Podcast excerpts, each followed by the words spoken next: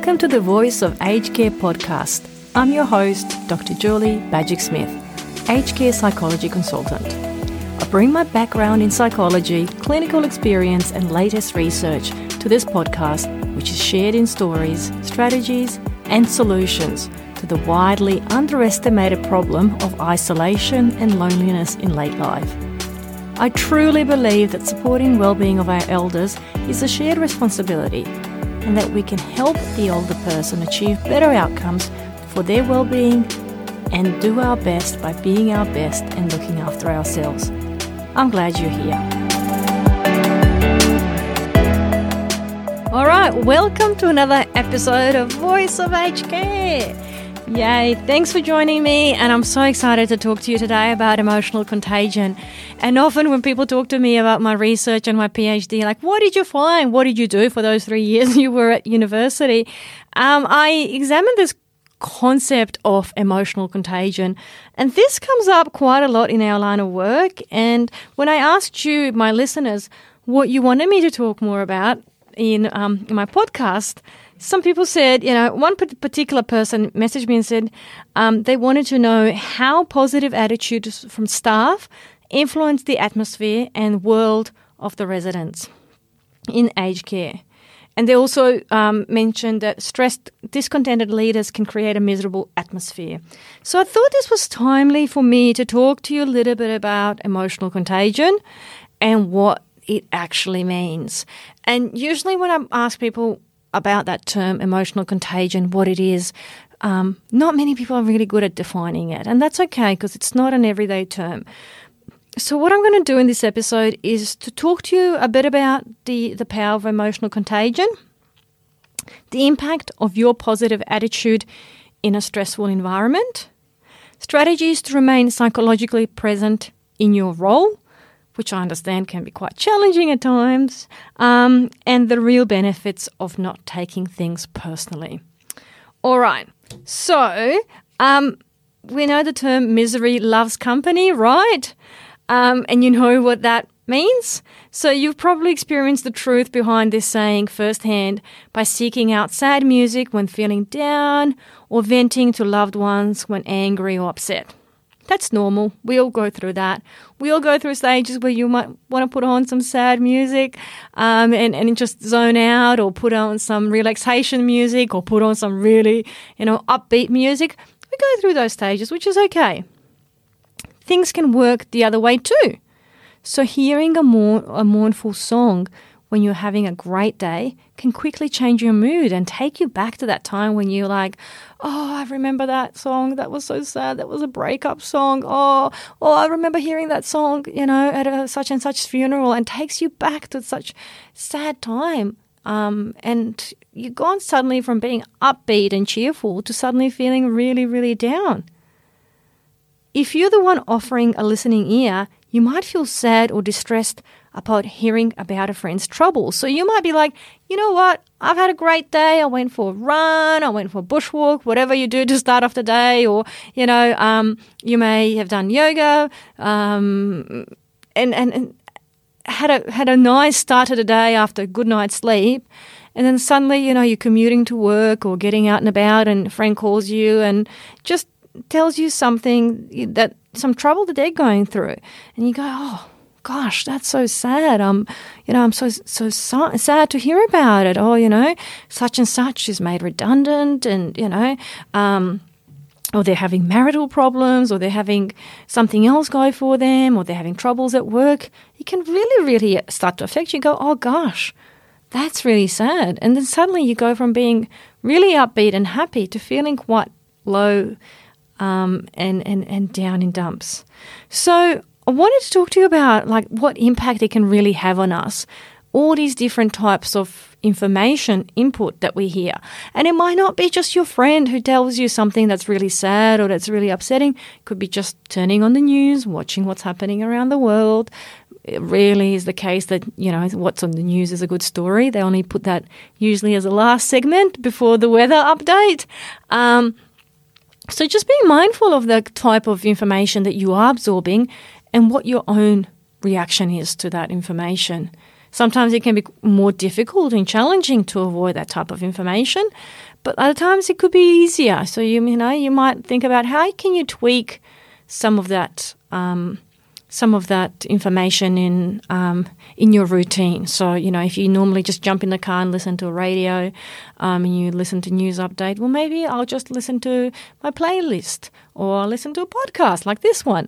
Um, so there's ways that you can go about and and change how you um, have input to that information, how much of bad news gets to you in a day. So it might not just be phone calls, it could be through media, it could be through social media, it could be through, um, you know, radio, it could be through, um, you know, talking to other people as well. So being mindful of that can be quite important. So what I wanted to talk to you briefly about was just my own, um, my own PhD research and I know that in one episode I can't summarize the, the whole big study, but the gist of it was about um, looking at emotional contagion in the home care sector.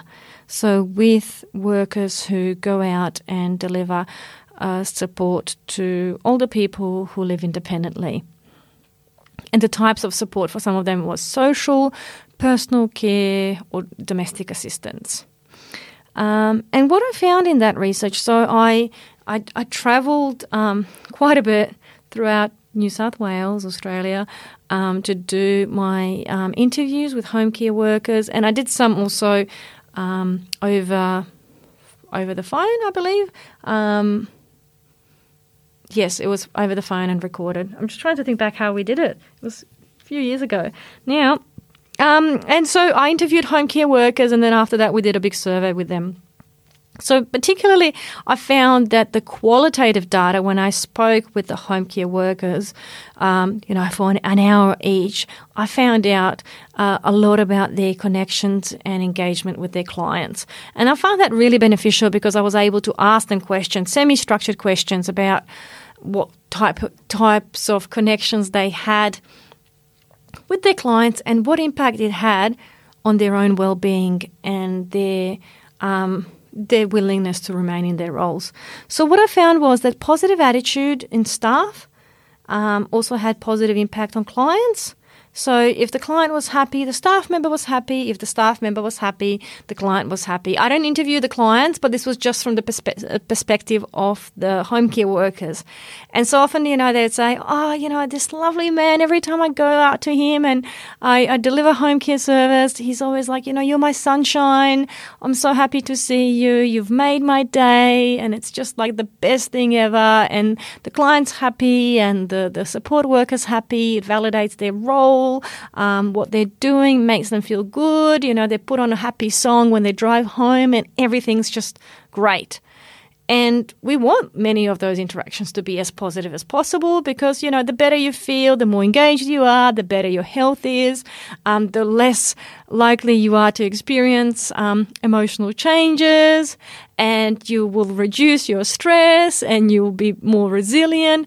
But the reality is, is that not everyone's happy, and we need to also talk about the the other side of things and the negative attitudes and negative emotions that might be experienced. So, if a person's health is um, not good, if they're experiencing a chronic health condition, if perhaps their mobility is impacted, if they perhaps can't attend to their personal care by themselves, that can also affect their well-being and and you know the thoughts they might have is well I'm no longer independent. I need help with this. And it can be very difficult to accept that help and support because the person might think, well, you know what? I can't I can't do these things. I can't do this myself.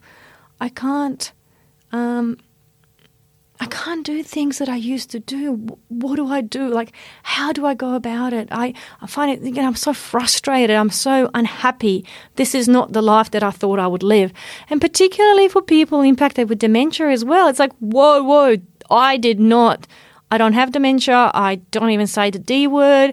Um, you know, I don't, I don't have that condition, and it can be very difficult, and it can create a range of emotions in the person receiving support. And it can be make make challenges um, for the staff supporting that client because it's like, well, no, I don't need help with personal care. No, bugger off. I don't need help with showering.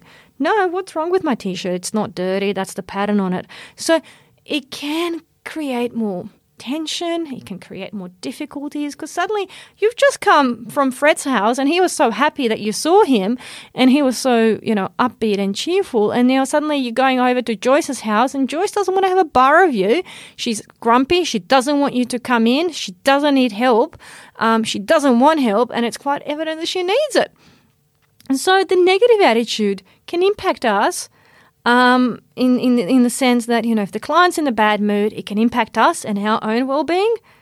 But also, like, if we're in a bad mood, if you just, you know, um, had a call to say, oh, you got to go and pick up your kids or grandkids, or something's gone unexpectedly, and you know, go, you got to cut the work short, or something's happened, not bad, but just to change your routine, you know, it can put you in a bad mood as well. So, what I found in my research, coming back to my research now, what I found in my research is that if the client is in a bad mood, if the client is clinically depressed, if the client is withdrawn, if the client is refusing to leave their home, if the client is refusing to get out of bed, it makes it more difficult for the worker to support them. It makes it more challenging because they really have to be um, so careful about what they say. They feel like they're exerting so much energy to support this person who's just like, nah, I don't care. I don't feel like doing such and such. So that makes it so much more difficult for them to deliver support because, you know, half an hour ago I was at Fred's house and we just had the best time ever and it was so much fun. And now I'm here with Joyce and it's just, Joyce doesn't want to do anything and she's just so difficult and she's not even polite to me. She doesn't even say thank you and she's just like, ugh, my time's up, you know? So what I found in research was that the home care workers were actually saying to their coordinators, please don't send me there anymore. I don't I don't want to go back there. Sometimes, depending on the nature of what was happening with the client, they might not go to the extent of saying, don't send me back there. But certainly there were clients whose mood was so low, whose well being was not great, who were experiencing many changes with their well-being and their capacity to engage in interactions in their own cares that the workers were actually saying I, I, I don't want to go there. I, would rather not earn money for two hours um, than go there because I just don't enjoy being there. And so we need to talk about this and the impact that poor mental health on others can have on us as well. And what we can do about regulation of those moods. So, emerging neuroscience um, is offering us um, one possible explanation for this phenomenon, and it's called the mirror neuron system. And basically, the concept of mirror neurons originated when researchers studying the brains of monkeys discovered that certain neurons started to fire when the monkeys did something and when they watched other monkeys do the same thing. It seems that a similar process might happen in the humans. Some experts believe that the mirror neuron system extends beyond physical actions and might explain how we experience empathy for others as well. So, emotional contagion, the, the concept that I explored in my research, is a form of social contagion that involves the spontaneous spread of emotions and related behaviors. Such emotional convergence can happen from one person to another or in a large group as well. Emotions can be shared across individuals in many ways, both implicitly and explicitly. So, what that means is that we need to be mindful of our emotions and how that can impact others, and also of emotions in others and how that can impact us as well. So, emotions can be shared across individuals in many ways, and we need to think about what that means in terms of our psychological presence at work and also about our communication. So, we know that, sorry, I just had to get a drink of water.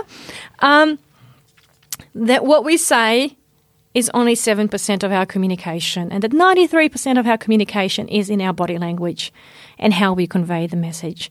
And I know that many of us found it really challenging when um, when we were in the peak of COVID, when we had to wear masks um, and full PPE gear and trying to communicate with someone was really difficult because they couldn't see the smile behind our face, they couldn't see, um, they couldn't hear us, and it was really difficult to understand what was going on.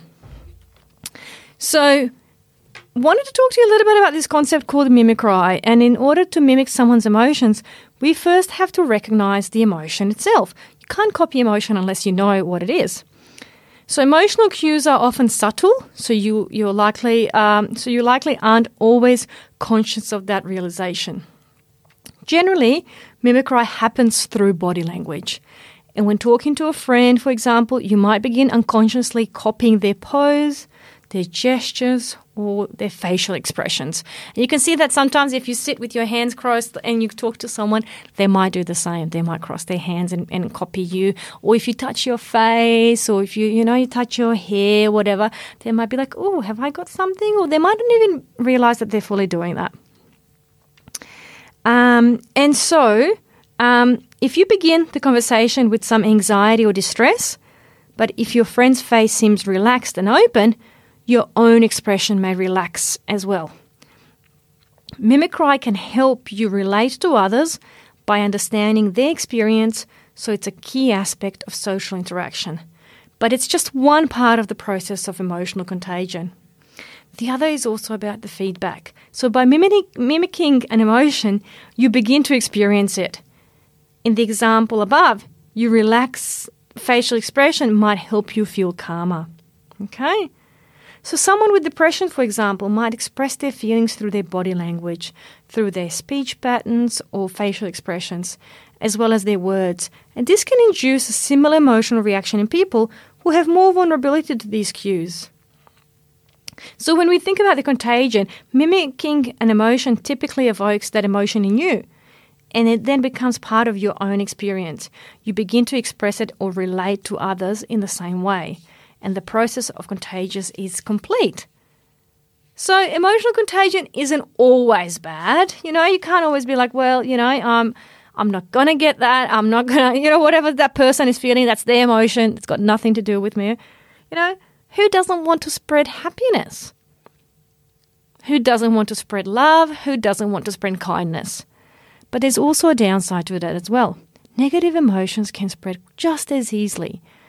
Nobody is vulnerable to emotional contagion.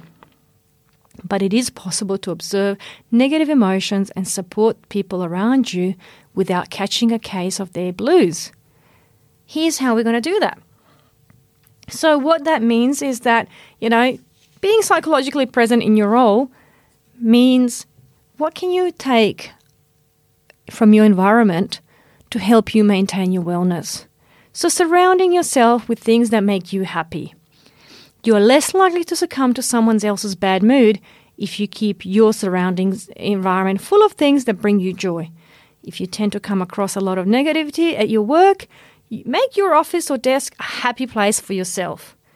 You know, maybe bring a plant or even, you know, fish um, if your workplace allows it.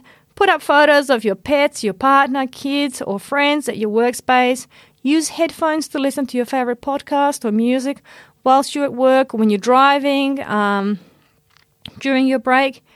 Even if you begin feeling like you're coming down with a bad case of negativity, your surroundings might help you feel better. Your surroundings with your positive, um, pos- positive reminders around you of happy photos of your loved ones or your holidays experiences or even having a pot plant can help you feel better. Another strategy is to offer positivity. So if you don't uh, if you don't want another person's negativity to affect you, try turning the tables by smiling and trying to keep your voice cheerful. If you're already starting to feel the effect of someone's bad mood, you might feel less likely to smile, but it can help to give it a try. Smiling may help you feel more positive, but the other person might also mimic your body language and catch your mood instead, making it a win win situation. Another strategy that we need to look at is also how to recognize what is happening. So, if, if you're picking up on someone else's mood, you may not realize it right away. You may just feel bad without realizing and understanding fully why. It can take a lot of self awareness to realize someone else's behavior is making you feel upset. It might not be obvious at all. You know, you might not be like able to put the two things together. Realizing how your feelings relate to another person's experience can make it easier to address them without acting on them. If you can learn how to acknowledge when someone's negative mood is affecting you, you can practice removing yourself from that situation. Okay? Another strategy is to laugh it up. Laughing can help improve your mood and relieve stress. It can also spread people to people around you as well. So, when you feel negativity creeping in, share a funny video, tell a joke, or enjoy your favorite sitcom for a boost of positivity. And last but not least, and this is one that um, you know I've had to work on over the years as well. Um, don't take it personally. Emotional contagion relates to empathy. So if someone you care about is having a hard time emotionally, you may respond by unconsciously absorbing their experience and connecting with them that way. This is just part of being human. Try to keep in mind that you aren't responsible for their feelings. You may not be able to help. They are sharing their experience in the only way that they know. This can be particularly tough if a loved one is dealing with a chronic mental health condition or if they're dealing with um, declining physical health or if they're dealing with changes in their, um, in their cognition as well. So you can't be of much help to them if you are not feeling well either. So it's not never, you know, it's never a bad idea to say to them that they might need to get more help and support. They might need to see someone. They might need to call, um, you know, a helpline or something, or speak to their GP.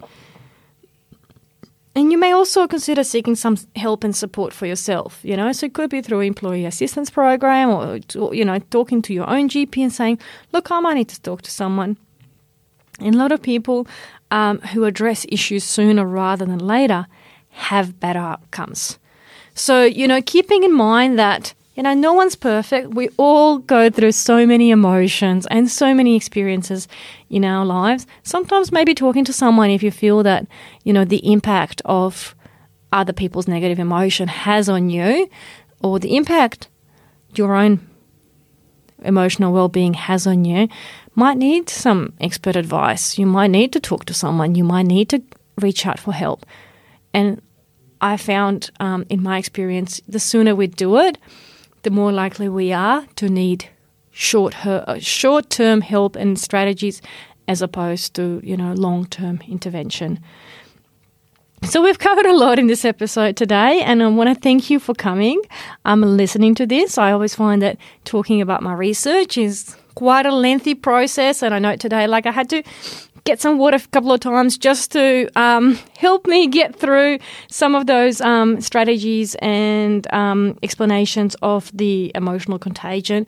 And even though that process is automatic, and that we go through um, the steps automatically, it can have profound effects on us. So just be mindful next time you interact um, with someone about that concept and what are they communicating to you, not just verbally, but with their body language as well.